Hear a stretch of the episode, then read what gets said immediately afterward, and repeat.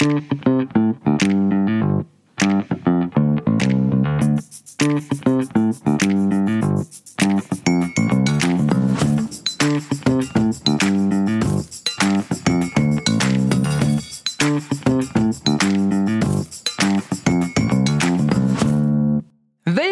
zu Mentale Stärke fürs Leben, der Podcast. Wenn ihr da draußen wissen wollt, wie ihr mit all diesen widrigen Umständen in dieser heutigen Zeit zukünftig besser umgehen könnt, dann seid ihr hier wieder genau richtig.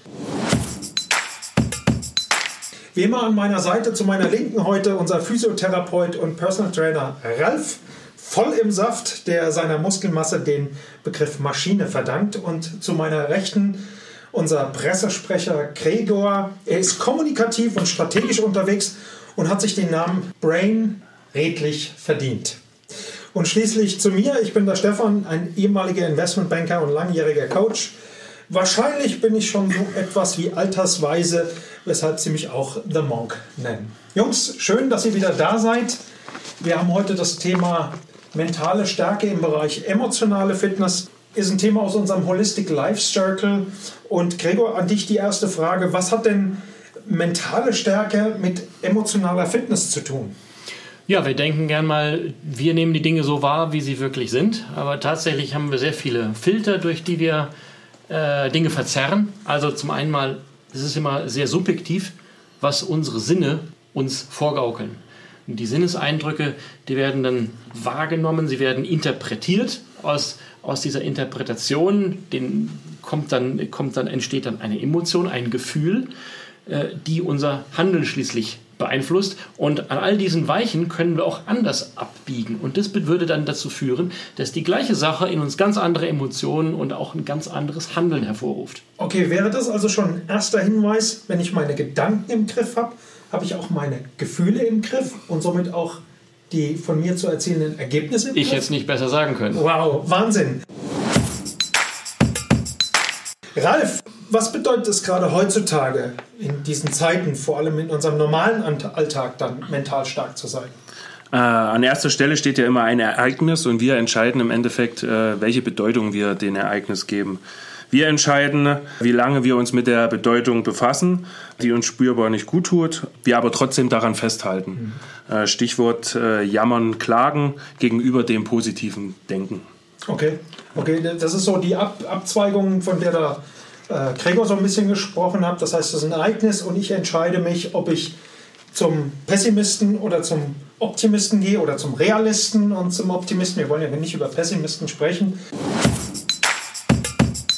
Kennt ihr den Unterschied zwischen einem Optimisten und einem Pessimisten? Äh, du meinst das mit dem halbvollen Glas? nee, der, der Pessimist sagt, es geht uns so schlecht, es kann uns gar nicht mehr schlechter gehen. Der Optimist sagt, doch. okay, soweit zum Optimisten. Ich sehe schon, das wird auch ein, irgendwo ein heißes Thema heute werden, was uns auch alle sehr bewegt und was auch gerade zu dieser Situation, in der wir uns befinden, sehr, sehr gut passt, denn wir beschäftigen uns natürlich fast tagtäglich mit unseren Emotionen, mit unseren Gefühlen, mit Nachrichten, die kommen, wie wir sie bewerten, wie wir sie interpretieren, wie wir daraufhin handeln.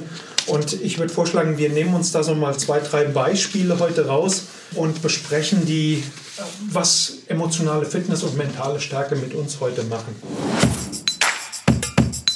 Gregor, was meinst du so? Das C-Wort Corona, wir müssen es einfach nehmen.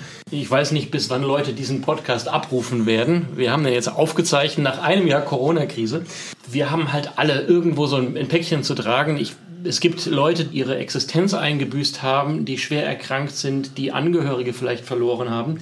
Und dann gibt es die große Masse, die einfach komplett durch ist mit den Nerven, die einen Lagerkoller haben. Ich finde es wichtig, dass wir sagen, es, es gibt nicht die Leute, die wirklich ganz, ganz schlimm dran sind und die ein bisschen schlimm dran sind, die sollen sich nicht so anstellen. Ich glaube, der gemeinsame Nenner ist, dass die aktuelle Situation jeden auf eine andere Art und Weise fordert. Und deshalb sollten wir einfach darauf schauen, jeder hat das Recht zu sagen, mir geht's nicht gut. Es gibt da kein größeres und kein kleineres Leid, wenn jemand sagt, ich bin in der Krise. Und das, glaube ich, ist das Wichtige, dass man, dass man das anerkennt und sagt, jeder hat das Recht zu sagen, äh, mir geht's nicht gut solange nicht dabei, oder natürlich hat er das Recht, alles zu tun, aber man sollte sagen, ich anerkenne das und wie mache ich damit weiter? Jeder für sich, da sind wir gleich beim Thema. Wie geht es euch denn damit in der Situation? Ralf, du bist so wie ich auch Unternehmer. Wie geht es dir gerade? Ich sage mal so, die erste Schockstarre ist überwunden oder die zweite Schockstarre. Wir sind ja schon im zweiten Lockdown, der uns diesmal auch wieder volle Kanne erwischt hat. Aber mittlerweile sind wir äh, in einer Phase, wo ich sage, wir schauen nach vorne. Wir haben für uns entschieden, äh, wir setzen uns neue Ziele und blicken schon mal äh, einen Schritt weiter voraus. Was ist, wenn wir öffnen? Wie können wir starten? Wie können wir loslegen? Ich meine, ihr habt ja schon äh, nach dem ersten Lockdown als Fitnessstudio Maßnahmen ergriffen, Hygienemaßnahmen ohne Ende. Ähm, wie stark hat euch das dann getroffen, dieser massive zweite Lockdown dann wieder? Emotional brutal, mhm. äh, wo wir auch beim Thema sind, äh, mit Unverständnis. Gerade da, wo du einfach sagst, hey, wir haben alle, alle Hygienevorschriften eingehalten, wir haben investiert, wir haben versucht zu machen, die Leute zu trennen, äh, sind wirklich streng vorgegangen. Und dann stehst du vor verschlossenen Türen. Das ist natürlich äh, ärgerlich. Und ich sage immer, das Schlimmere daran ist, wir können nichts dafür, dass zu ist. Also, und, und, und das ist auch das Wichtigste, wir können nichts dafür, also müssen wir uns auch nicht äh, Vorwürfe machen, wie auch immer. Wir müssen jetzt einfach nach vorne schauen, wir müssen einfach die Situation akzeptieren und, und neue Ziele setzen, nicht anders. Wobei aus so einem Gesundheitsaspekt wäre es ja eigentlich wichtig für die Menschen, dass sie Sport machen können. Absolut, wo wir auch wieder dabei wären. Äh, Sport fördert ja die positiven Hormone, sage ich mal. Ähm, du hast eine positive Hormonausschüttung und bist ganz anders drauf, äh, gut drauf, fühlt sich besser, was ja den Leuten gerade in so einer Pandemie gut tun würde, mhm. ja, die Bewegung. Und das, mhm. da sieht man auch ein bisschen den Stellenwert von Sport äh, in der Gesellschaft, der ist ziemlich weit unten, wenn nicht sogar bei Null, wenn man mhm. das jetzt in der aktuellen Situation vergleicht. Gregor, du bist jetzt kein Unternehmer, du bist fest angestellt. Aber ich denke, du hast auch so Themen wie Homeschooling und Homekitaing und Homeoffice äh, etc. pp. Ihr habt mit anderen Problemen zu kämpfen oder mit anderen Themen zu kämpfen. Wie geht's dir da? Ich habe das Glück, eine Festanstellung. Das ist eine erhebliche wirtschaftliche Sicherheit.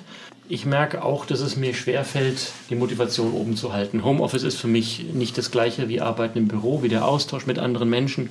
Zum Glück kümmert sich meine bessere Hälfte um das Homeschooling. Das nimmt äh, eine große Last zu meinen Schultern. Ich habe die Schwierigkeit, dass ich es nicht schaffe, meine, meine Kinder aufzubauen. Eine Tochter hat jetzt den größt, größten Teil ihrer schulischen Laufbahn im Lockdown verbracht und fragt mich, Papa, wann ist das zu Ende? Und ich merke, dass es Tage gibt, wo ich meine ganze Energie darauf verbringe, ähm, selber mich über Wasser zu halten emotional und es dann nicht schaffe, auch eine positive Stimmung zu verbreiten. Und wie ist es bei dir selbst, Stefan?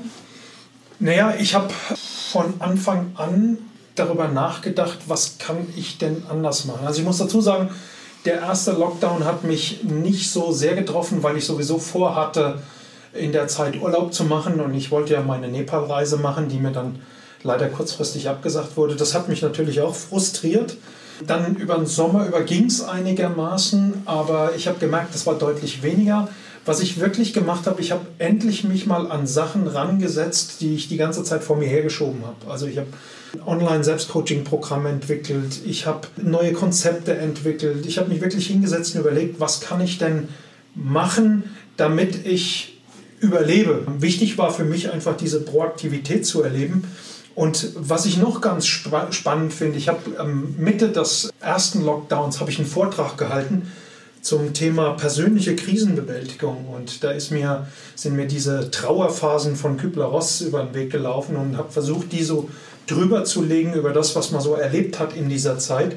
Und da war halt alles so wirklich spürbar und nachvollziehbar von der ersten Phase mit Leugnen dessen, was da gerade passiert. Also als die ersten Meldungen rausgekommen sind, Corona-Krise in China, die ersten Erkrankten in Deutschland. Ja, das ist ja bei uns alles nicht so, nicht so schlimm. Man hat das so versucht wegzudrücken. Die zweite Phase, der Schreck, dieses Aufwachen. Oh ja, das ist ja jetzt tatsächlich so und das kommt näher und das steht bei uns vor der Haustür sozusagen, weil es ja dann auch äh, tatsächlich in Bayern die ersten Fälle gegeben hat.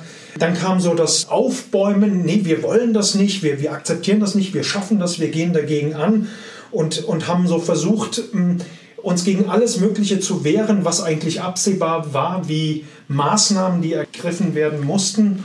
um dem Ganzen Herr zu werden. Die Enttäuschung in der vierten Phase, als es dann tatsächlich so weit war, jetzt ist der Lockdown da und alle kamen so am Anfang in die Depression, ja, und was machen wir denn jetzt? Und oh, es ist ja alles so mies, es ist ja alles so schlecht, bis es dann zu so einem Punkt kam, Akzeptanz. Und wir an und für sich so gegen Ende des Sommers wieder auf den Weg gekommen sind, zu sagen, okay, was hat uns das eigentlich gebracht, diese ganze Krise? Was, was hat das mit uns gemacht? Was hat das mit uns emotional gemacht? Wie können wir vielleicht sogar unser Leben neu gestalten, anders gestalten? In den Betrieben kam auf einmal das Thema New Work und Homeoffice in aller Munde. Zu Hause sämtliche Gärten waren gemacht. Grills ausprobiert, man hat wieder mehr Familie gehabt, man ist spazieren gegangen, etc. etc. Also es war schon so ein bisschen ein neues Lebensgefühl, wo man gesagt hat, eigentlich gar nicht so schlecht. Und genau in dieser Phase, in diese Phase dieser Akzeptanz rein, kam der zweite Lockdown. Und der hat dann praktisch nochmal den Frust von vorher verstärkt. Mir haben zwei Sätze besonders gut gefallen aus, aus dem Vortrag, den du, den du erwähnt hast. Mhm. Du hast gesagt, Fakt ist, wenn wir eine Situation als Bedrohung wahrnehmen, wird unser rationales Denken in Geiselhaft genommen und erst wieder freigelassen, wenn die Gefahr vorüber ist. In diesem Moment sind wir einfach nicht in der Lage, uns auf wichtige und vermeintlich bessere Alternativen zu konzentrieren. Mhm. Genau. Und was du eben gesagt hast, äh, Elisabeth Kübler-Ross und die, die Phasen der Trauerarbeit, das fand ich deshalb ganz interessant, weil bei Trauer man natürlich als erstes, äh, viele denken dann zuerst an ähm, den Verlust eines Angehörigen. Ich finde es ganz interessant, dass du es eben auf, auf die Corona-Situation insgesamt bezogen hast, weil die Gemeinsamkeit bei uns allen ist, dass Gewissheiten in Frage gestellt werden. Du hast das auch in einem, in einem Vortrag, hast du so ein paar Grundannahmen ähm, geschildert, die, die plötzlich nicht mehr gegolten haben. Also äh, zum Beispiel, wenn du dich anstrengst, dann erreichst du was. Oder es geht immer aufwärts, wirtschaftlich, gesamtgesellschaftlich. Wohlstand ist eine Kurve, die von links unten nach rechts oben geht. Und all das hat nicht mehr gestimmt. Es gibt diese dieses, dieses Modell, wo wir davon ausgehen, dass Menschen grundsätzlich nach Macht und Kontrolle, nach Einfluss streben, danach auch, dass sie persönlich anerkannt und aufgewertet werden.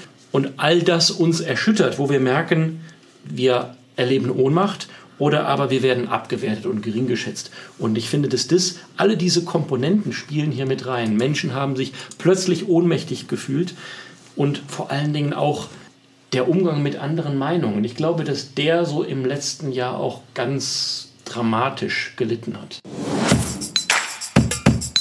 Für mich ist das an und für sich ein Zeichen dafür, dass wir uns in den letzten Jahrzehnten viel zu sehr dahin entwickelt haben, die Verantwortung für unser Leben in andere Hände zu geben. Natürlich schreien wir irgendwo nach Unterstützung vom Staat und das ist auch nachvollziehbar und das ist auch sinnvoll. Meine persönliche Meinung ist, dass diese Krise uns aufgezeigt hat, wie sehr wir uns emotional und mental in den vergangenen, ich weiß nicht, 10, 20, 30 Jahren von anderen abhängig gemacht haben. Eine Frage. So die, die letzten Minuten fasse ich zusammen, aus, raus aus der Passivität, rein ins aktive Tun. Ihr beide seid Unternehmer. Ralf, Stefan, ihr habt beide massive Einbußen erlebt. Stefan, was würdest du einem anderen Unternehmer raten, wenn der nicht mehr weiß, wie er seine Rechnungen zahlt? Wie kommt der aus der negativen Grundstimmung raus? Wie kommt der ins Tun? Der Kernpunkt ist für mich, mal an den Punkt zu kommen, zu akzeptieren, wie die aktuelle Situation ist und sich nicht länger darüber zu grämen, dass die Situation so ist, wie sie ist. Ralf, wenn ich es richtig verstanden habe, habt ihr genau das gemacht. Mir fällt da das Wort Entscheidung also End heißt immer, ich entscheide mich, ich, ich lasse was los. Und in dem Fall war das für uns zu akzeptieren, was ist. Das ist die Entscheidung. Es kann, wir müssen es so akzeptieren. Wir können aber nur was erreichen, wenn wir was ändern. Und das sind unsere Ziele. Und natürlich reden wir uns noch relativ leicht, weil wir äh, wirtschaftlich vorher gut aufgestellt waren. Natürlich, das hat jetzt auch nachgelassen und uns geht es nicht mehr so gut.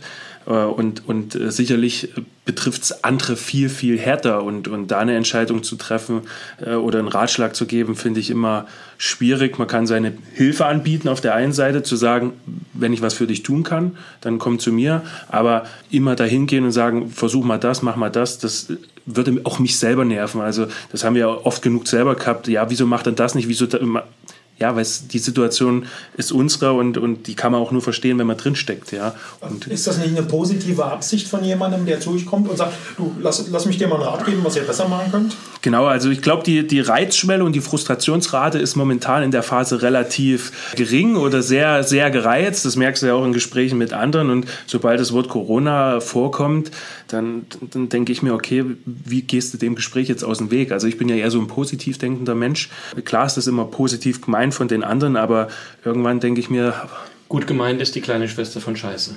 Genau, so ähnlich. So könnte man das auch ausdrücken. Nein, ich hatte, ich hatte äh, im Real, war ich mit meinem Sohn einkaufen und wir hatten den Tag eine Diskussion, wie es wirtschaftlich weitergeht im Fitnessstudio und dann kommt tatsächlich ein Mitglied an und ich war, in, wenn ich zu Hause bin, kann ich abschalten. Das bin mit meinem Sohn unterwegs, einkaufen, äh, äh Spaß gehabt und dann kommt äh, jemand und sagt, ja, euch geht's ja scheiße und äh, könnt ihr überhaupt wieder, und dann habe ich selber gemerkt, krass, äh, welche Außendarstellung wir eigentlich haben. Aber ich habe dann ganz äh, freundlich auch gesagt, du, ich bin jetzt mit meinem Sohn einkaufen und ich mag jetzt mal kurz nicht über das Thema reden. Ich freue mich, wenn wir uns wiedersehen. Und damit geht es mir besser, als wenn ich mich jetzt äh, frustriert darauf einlasse und mit ihm diskutiere. Also ich habe dann, Stefan hat es mal so schön zu mir gesagt, ein Nein nach außen ist ein Ja für mich selber. Und so war es auch. Ich habe gesagt, nein, ich möchte die Diskussion nicht, ganz höflich. Und ich habe mich besser gefühlt. Ich bin weitergegangen und habe mich mit meinem Sohn mhm. beschäftigt.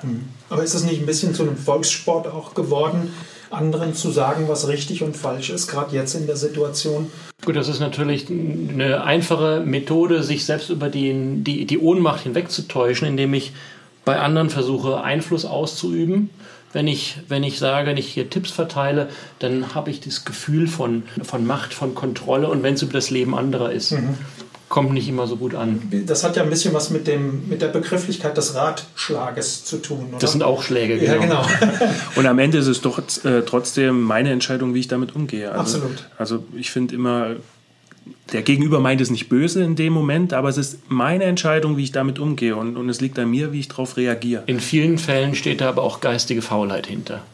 Auf welcher Seite? Auf dem, äh, so wenn ich, wenn ich äh, meinen Ratschlag allen und jedem aufdränge, gehe ich zu dem Nächsten hin und sage, pass auf, ich weiß genau, wie es dir geht. Mhm. Ich setze mich gar nicht mit deiner Situation auseinander. Mhm. Ich ja. stelle keine Fragen. Mhm. Ich versuche nicht, Stichwort Empathie, zu ergründen, mhm. was sind so die, die gefühlsmäßigen, die vernunftsmäßigen, die Dinge, die dich bewegen. Mhm. Ich gehe hin, pass auf, ich, ich bin der Checker, ich weiß, wie es dir geht, lass mich dir helfen. Das ist, es hat so ein bisschen was damit zu tun, was ist der Unterschied zwischen Mitleid und Mitgefühl. Ja. ja das ist ja so. Erklär es nochmal. Wenn man Mitleid, wenn man Mitleid hat mit jemand anderem, dann leiden halt zwei. Und wenn man Mitgefühl hat, dann ist man tatsächlich empathisch und kann sich reinversetzen, lässt sich aber nicht mit reinziehen in dieses Leid, sondern bleibt außen und hat so die Möglichkeit, demjenigen, dem man was Gutes tun möchte, auch wirklich helfen zu können mit dieser Haltung, mit dieser Einstellung. Also ich glaube, wir sind ja auch bei dem Thema mentale Stärke und zu sagen, die mentale Stärke ist einmal, wenn ich sehe, dass es jemandem nicht gut geht, ihm meine Hilfe anzubieten und nicht aufzuzwingen mit guten Ratschlägen, sondern sagen, du, wenn du mich brauchst, ich bin da. Und für diejenigen, denen es halt wirklich nicht gut gehen, auch mal Leute aufzusuchen, denen es vermeintlich besser geht und sagen, wie machst du das eigentlich? Kannst du mir irgendwie einen Tipp geben? Kannst du mir das ist ja der Unterschied zwischen dem Coach und dem Berater. Wir sind ja eine Gesellschaft von Beratern geworden. Die Berater marschieren, das ist nicht despektierlich gemeint, der, der Berater lernt das irgendwo hinzukommen und zu sagen, aus meiner Erfahrung ist das Beste in der Situation jetzt dieses oder jenes zu machen. Der Coach geht hin und sagt, ich möchte dich verstehen, stellt Fragen, sagt, was sind denn, was ist deine Situation, was sind deine Ziele, wo möchtest du hin, was möchtest du auch selbst einsetzen, um das Ziel zu erreichen, was glaubst du sind die richtigen Wege danach, mhm. äh, dahin zu kommen. Ich persönlich finde, dass das ein sehr wertschätzender Ansatz ist. Auf jeden Fall ist es demütiger zu sagen, du selbst versuche einfach mal mit etwas Unterstützung meinetwegen, dir deinen Weg zu erarbeiten und nicht, ich habe eine Meinung, nimm doch meine. Am Ende des Tages führt das ja häufig zu diesen Streitsituationen, die wir haben.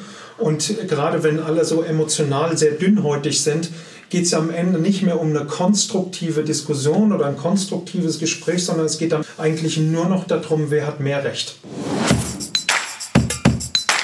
Gregor, du hattest noch was eingebracht im Vorgespräch mit Viktor Frankl. Viktor Frankl war ein, ähm, ein, Psychologe, der auch im, äh, im Dritten Reich Zeit im KZ verbracht hat und eine sehr beeindruckende Biografie mit, äh, mit sich gebracht hat. Er sagt immer, auf den Reiz folgt nicht die Reaktion, sondern zwischen Reiz und Reaktion ist die Freiheit, eine Entscheidung zu treffen. Und in dieser Entscheidung ist mein persönliches Wachstum begründet. Ich finde, Viktor Frankl hat noch einen, sehr an, einen anderen, sehr interessanten Punkt äh, gebracht, der sehr interessant ist. Halt, auf ihn geht der Begriff der noogenen Neurose zurück. Äh, ohne das jetzt zu erklären, was Neurosen und Psychosen sind. Die, die Neurose, das ist eine also eine psychische Störung, die aus einem innerseelischen Konflikt entsteht. Und dieser, dieser Konflikt, von dem Frankel sagt, also man könnte es einfach als Sinnkrise bezeichnen, heißt nicht, dass Leute sagen, mein Leben hat keinen Sinn, sondern dass sie den Sinn nicht erkennen. Das entsteht dadurch, dass sie Sinn verlieren, dass sie in Gewissenskonflikte geraten, dass sie Wertverlust und Wertekollisionen erleben. Also wenn man das mal versucht ein bisschen aufzubrechen, all diese Dimensionen sind im letzten Jahr auf uns zugekommen, dass Menschen Gewissheiten verloren haben, dass Menschen nicht mehr gewusst haben, auf was sollen sie glauben. Viele haben das, das, die Überzeugung verloren, dass die Wissenschaftler ihnen die Wahrheit bringen, dass die Politiker es gut mit ihnen meinen, dass die Wirtschaft ihnen weiter Geld bringt. Ähm, ist, du hast es auch gesagt, der Umgang mit, mit Meinungen. Menschen haben den, die Erfahrung gemacht, dass, dass ihre Überzeugungen nicht geschätzt werden. Menschen sind in Zielkonflikte geraten und, und haben einfach nicht mehr erkennen können, was ist das Richtige. Also es gibt hier sehr viele Dimensionen, warum ich sagen kann, es ist eine richtige, gigantische Sinnkrise. Mhm. Und wenn ich das jetzt eben also alles eine Nummer kleiner denke, dann ist das halt der eine oder die andere, die zu Hause sitzen und sagen, ja gut, mein berufliches Leben, mein privates Leben ist alles ein bisschen eingeengt. Was kann ich denn jetzt noch machen, um mich abzulenken oder um irgendetwas, ein, ein kleines Projekt zu haben, wo ich jeden Tag dran denke? Ich schlage vor, dass wir da auch nochmal auf unseren Holistic Life Circle schauen. Den haben wir ja in der letzten Folge vorgestellt. Wir sagen, dass es sechs Dimensionen von, von Fitness gibt. Also es gibt eine physische Fitness, die zusammen mit der materiellen Fitness so das, den, den Bereich des, des Körperlichen äh, abdeckt. Eine äh, mentale und eine emotionale Fitness, die das Geistige betrifft. Eine spirituelle und eine soziale Fitness, die so den, den seelischen äh, Bereich abdeckt. Und Warum ich finde, dass das hier gut passt, jeder hat so seine Ziele, oder hat die immer schon gehabt. Ich möchte natürlich gern reich und schön und stark sein und viel Freizeit haben und, und noch ein Diplom äh, dazu. Und also zumindest mir geht es so, mir fällt es immer ein bisschen schwer zu sagen, was wäre denn jetzt das große Projekt, was ist das, wo ich, wo ich mich das nächste Jahr darauf konzentrieren möchte. Und wir haben ja ein, ein, äh, auch ein Analysetool entwickelt, das es ermöglicht, auch zu schauen, was sind die einzelnen Stärken, die jemand hat. Was, wo lege ich vielleicht auch ohne es mir einzugestehen einen großen Wert drauf? Wo würde ich sehr von profitieren, wenn ich in dem Bereich wachsen könnte? Ich würde sagen, da kommen wir dann nachher nochmal drauf, so zum Schluss, weil da haben wir genau. ein kleines Geschenk noch für die Zuhörer oder eine kleine Aufgabe, Aufforderung. Das ist jetzt der Cliffhanger gegen das Wegsappen. Auf jeden Fall glaube ich, dass es gerade in dieser Situation äh, sehr hilfreich ist, wenn wir uns Projekte suchen. Ob das jetzt irgendwas Großes ist, das Leben umzukrempeln mhm. oder so eine kleine Möhre von der, äh, vor der Nase, dass ich, dass ich mir ein Ziel nehme, egal wie bedeutsam das objektiv erscheint, das mich, das mich beschäftigt hält.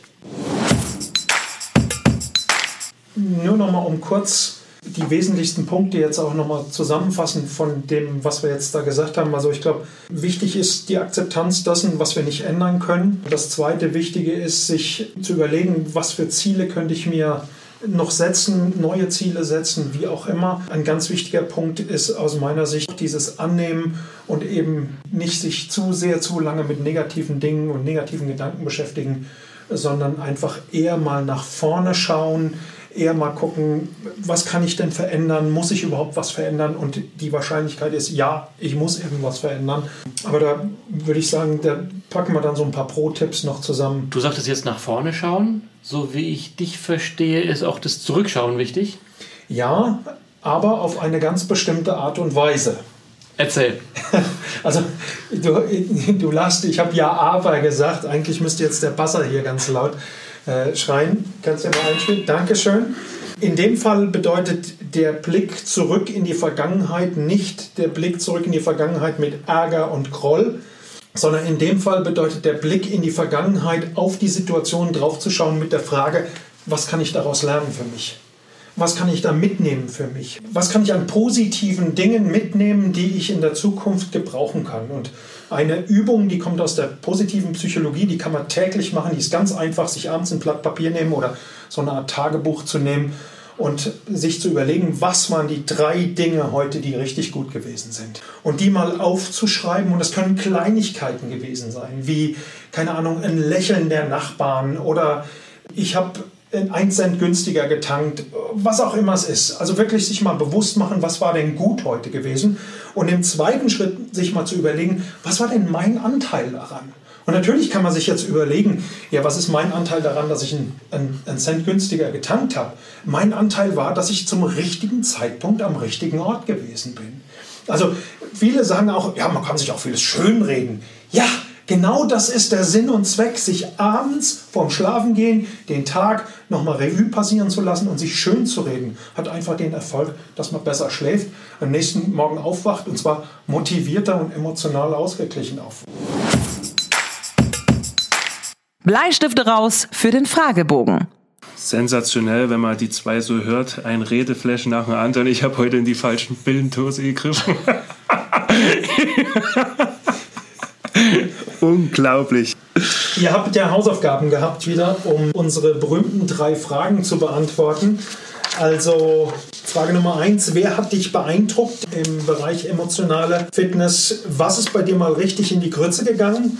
Und was ist dein Pro-Tipp im Sinne von wenig Aufwand, schnelle Verbesserung und sehr, sehr wirksam?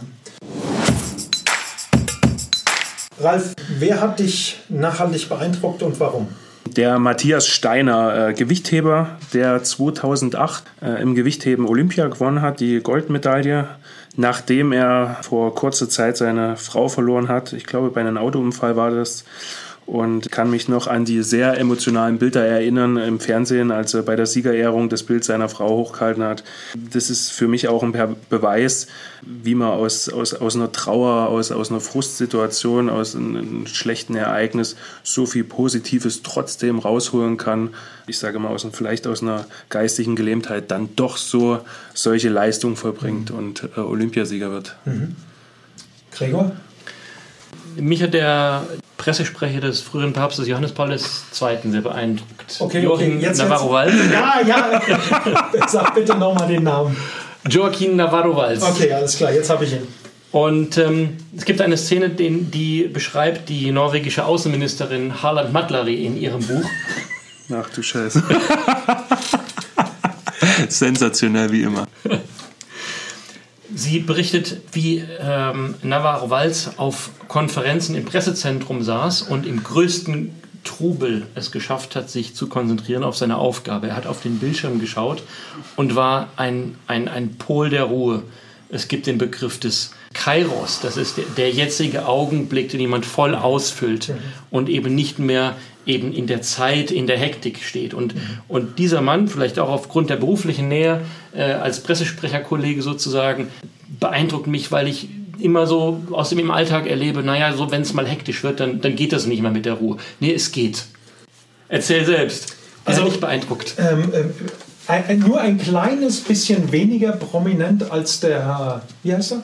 Joaquin Navarro. Alles klar. Ich, ich bleibe in der eigenen Familie und zwar bei meiner eigenen Frau die vor über zehn Jahren eine Diagnose bekommen hat zu einer schweren, unheilbaren Krankheit und äh, die sie auch erstmal sehr, sehr stark runtergezogen hat, aber innerhalb von, ich würde sagen, sechs Monaten es geschafft hat, sich mental so stark wieder selbst aufzurichten, dass sie entschieden hat, keine Medikamente zu nehmen, dass sie entschieden hat, ein anderes Leben für sich zu führen, ein sehr bewusstes Leben zu führen und die Krankheit mit Hilfe ihrer mentalen Fähigkeiten dann auch zu bekämpfen und auch zu besiegen. Und das ist ihr bis heute wirklich hervorragend gelungen.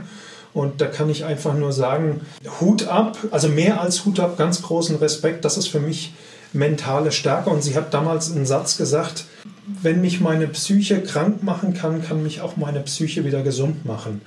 Und das war für mich sehr eindrücklich und sehr nachhaltig. Sehr starker Satz. Absolut. Gregor, was ist denn mal richtig in die Krütze gegangen bei dir? Geht auch beinahe in die Krütze gegangen. also ich habe ja nichts gelernt. Ich habe ja Soziologie studiert Und als ich meine äh, Abschlussarbeit geschrieben habe, dachte ich, ich kriege das nicht mehr hin. Also ich wollte, bin zum Prof gegangen und habe gesagt, ich hätte kein anderes Thema, ich packe das nicht. Und er sagte, Sie kriegen kein anderes, weil ich glaube, Sie können das, Sie wollen nur nicht oder Sie, was auch immer Sie für eine Blockade haben. Und dann habe ich mir andere Arbeiten angeguckt und habe gesagt, ey Wahnsinn, die, die, die schaffen das und sie sind toll gegliedert und mit bunten Grafiken und was. Ich hatte den Eindruck, ich, ich weiß es irgendwie, aber ich kriege das nicht auf Papier. Und dann habe ich so, so getan, als wüsste ich es wie und habe dann die Gliederung und, und die, die Aufmachung von anderen Arbeiten imitiert. Heute würde man sagen, fake it till you make it. Also das das bezieht sich also auf die äußere Form, ja nicht auf den, auf den, auf den Inhalt. Also irgendwie habe ich mir das so zusammengestückelt und war, war der Meinung, ich habe den größten Mist abgegeben. Es war eine, es war eine glänzende Arbeit in, der, in den Augen des Professors. Und das Interessante war eben, dass man diese, diese, diese geistige Blockade, wenn die dann mal weg ist, um, um wie viel einfacher man dann, äh, dann vorankommt. Mhm. Wäre das ein Hinweis auf deinen Pro-Tipp auch, dieses Fake it till you make it? Ja, bitte. Können wir mal drüber nachdenken. Ja? Ralf, was ist bei dir in die Hose gegangen? Also ich habe äh, ein, ein, besseres Beispiel gefunden. Spaß. Ähm, ich ich äh, habe ja immer Patienten, den einen oder anderen, und halte dann Rücksprache mit dem Arzt. Was, was sehr positiv äh, war, der Arzt hat gesagt, ja, Patient geht super, er muss jetzt nicht mehr kommen. War so motiviert, dass ich mir beim nächsten Patienten dachte, jetzt gebe ich Vollgas und mache weiter. Nach einer Viertelstunde seiner Schulter hat er mir dann gesagt, dass er eigentlich äh, Lendenwirbelsäulenprobleme hat. und dann ähm, mich gefragt hat, ob das dazugehört. Und dann habe ich mir gedacht, ich war so übermotiviert, dass ich dann wirklich falsch behandelt habe. Viertelstunde, aber er hat es anscheinend genossen. Aber du hast mit voller Überzeugung gesagt, ja natürlich, Schul das gehört dazu. Schul Schulter war gut. Schulter war gut. Do, you may do foolish things, but do them with enthusiasm. Absolut. Das ist so das Prinzip der Autorität, die da rausgekommen ist. Und wenn man ihn so anguckt, will man ihm ja nicht widersprechen.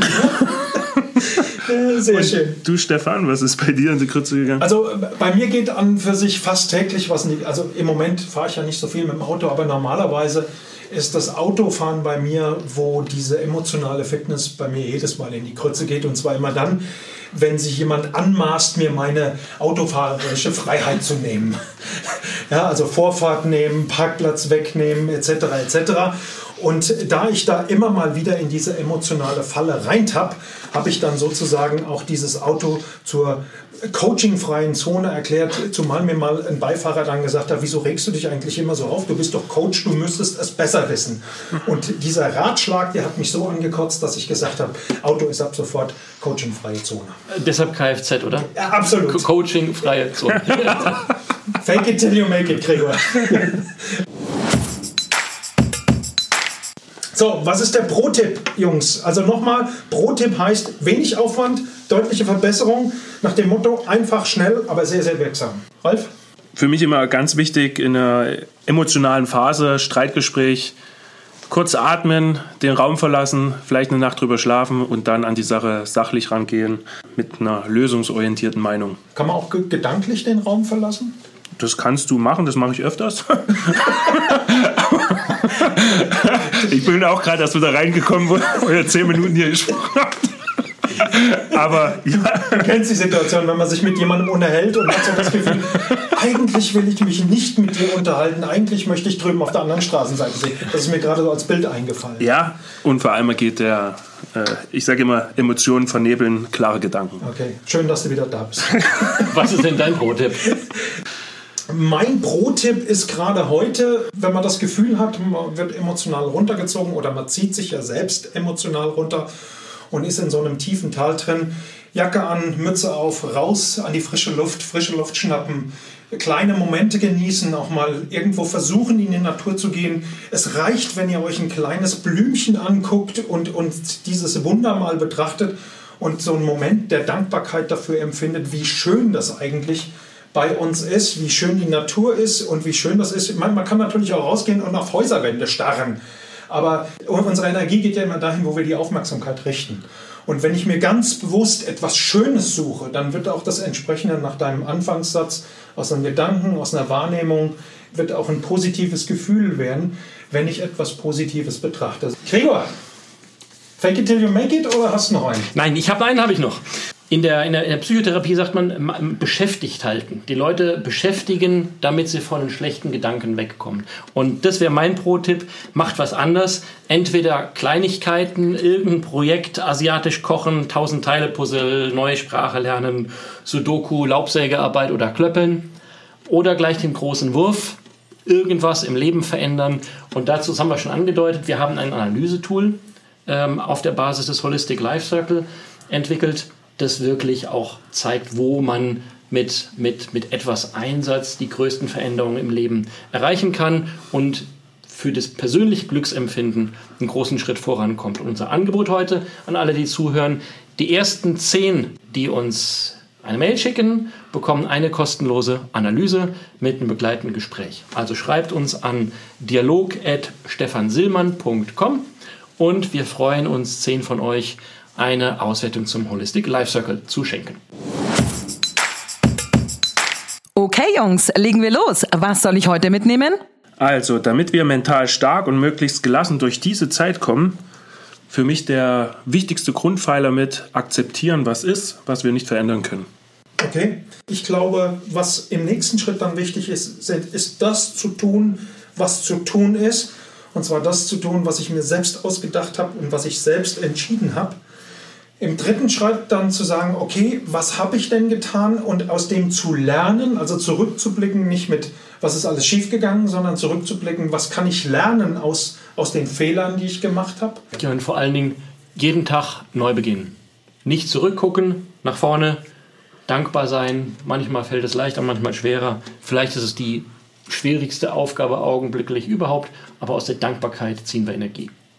Das war ein schöner Schlusssatz. Gregor, Ralf. Stefan. Danke fürs Zuhören. Danke fürs Zuhören und hinterlasst uns ein Like, habe ich gelernt. und folgt uns auf Instagram, dann like. seid ihr immer dabei. Und ansonsten natürlich auf allen Podcast-Kanälen, die es so gibt. Wir freuen uns, euch beim nächsten Mal wieder begrüßen zu dürfen, wo wir wieder ein Thema haben aus dem Holistic Life Circle. Welches genau irgendeine mentale Stärke zum Thema spirituelle, soziale, mentale oder vielleicht sogar materielle Fitness. Wir lassen uns was einfallen. Bis dahin. Adieu. Ciao. Happy Days.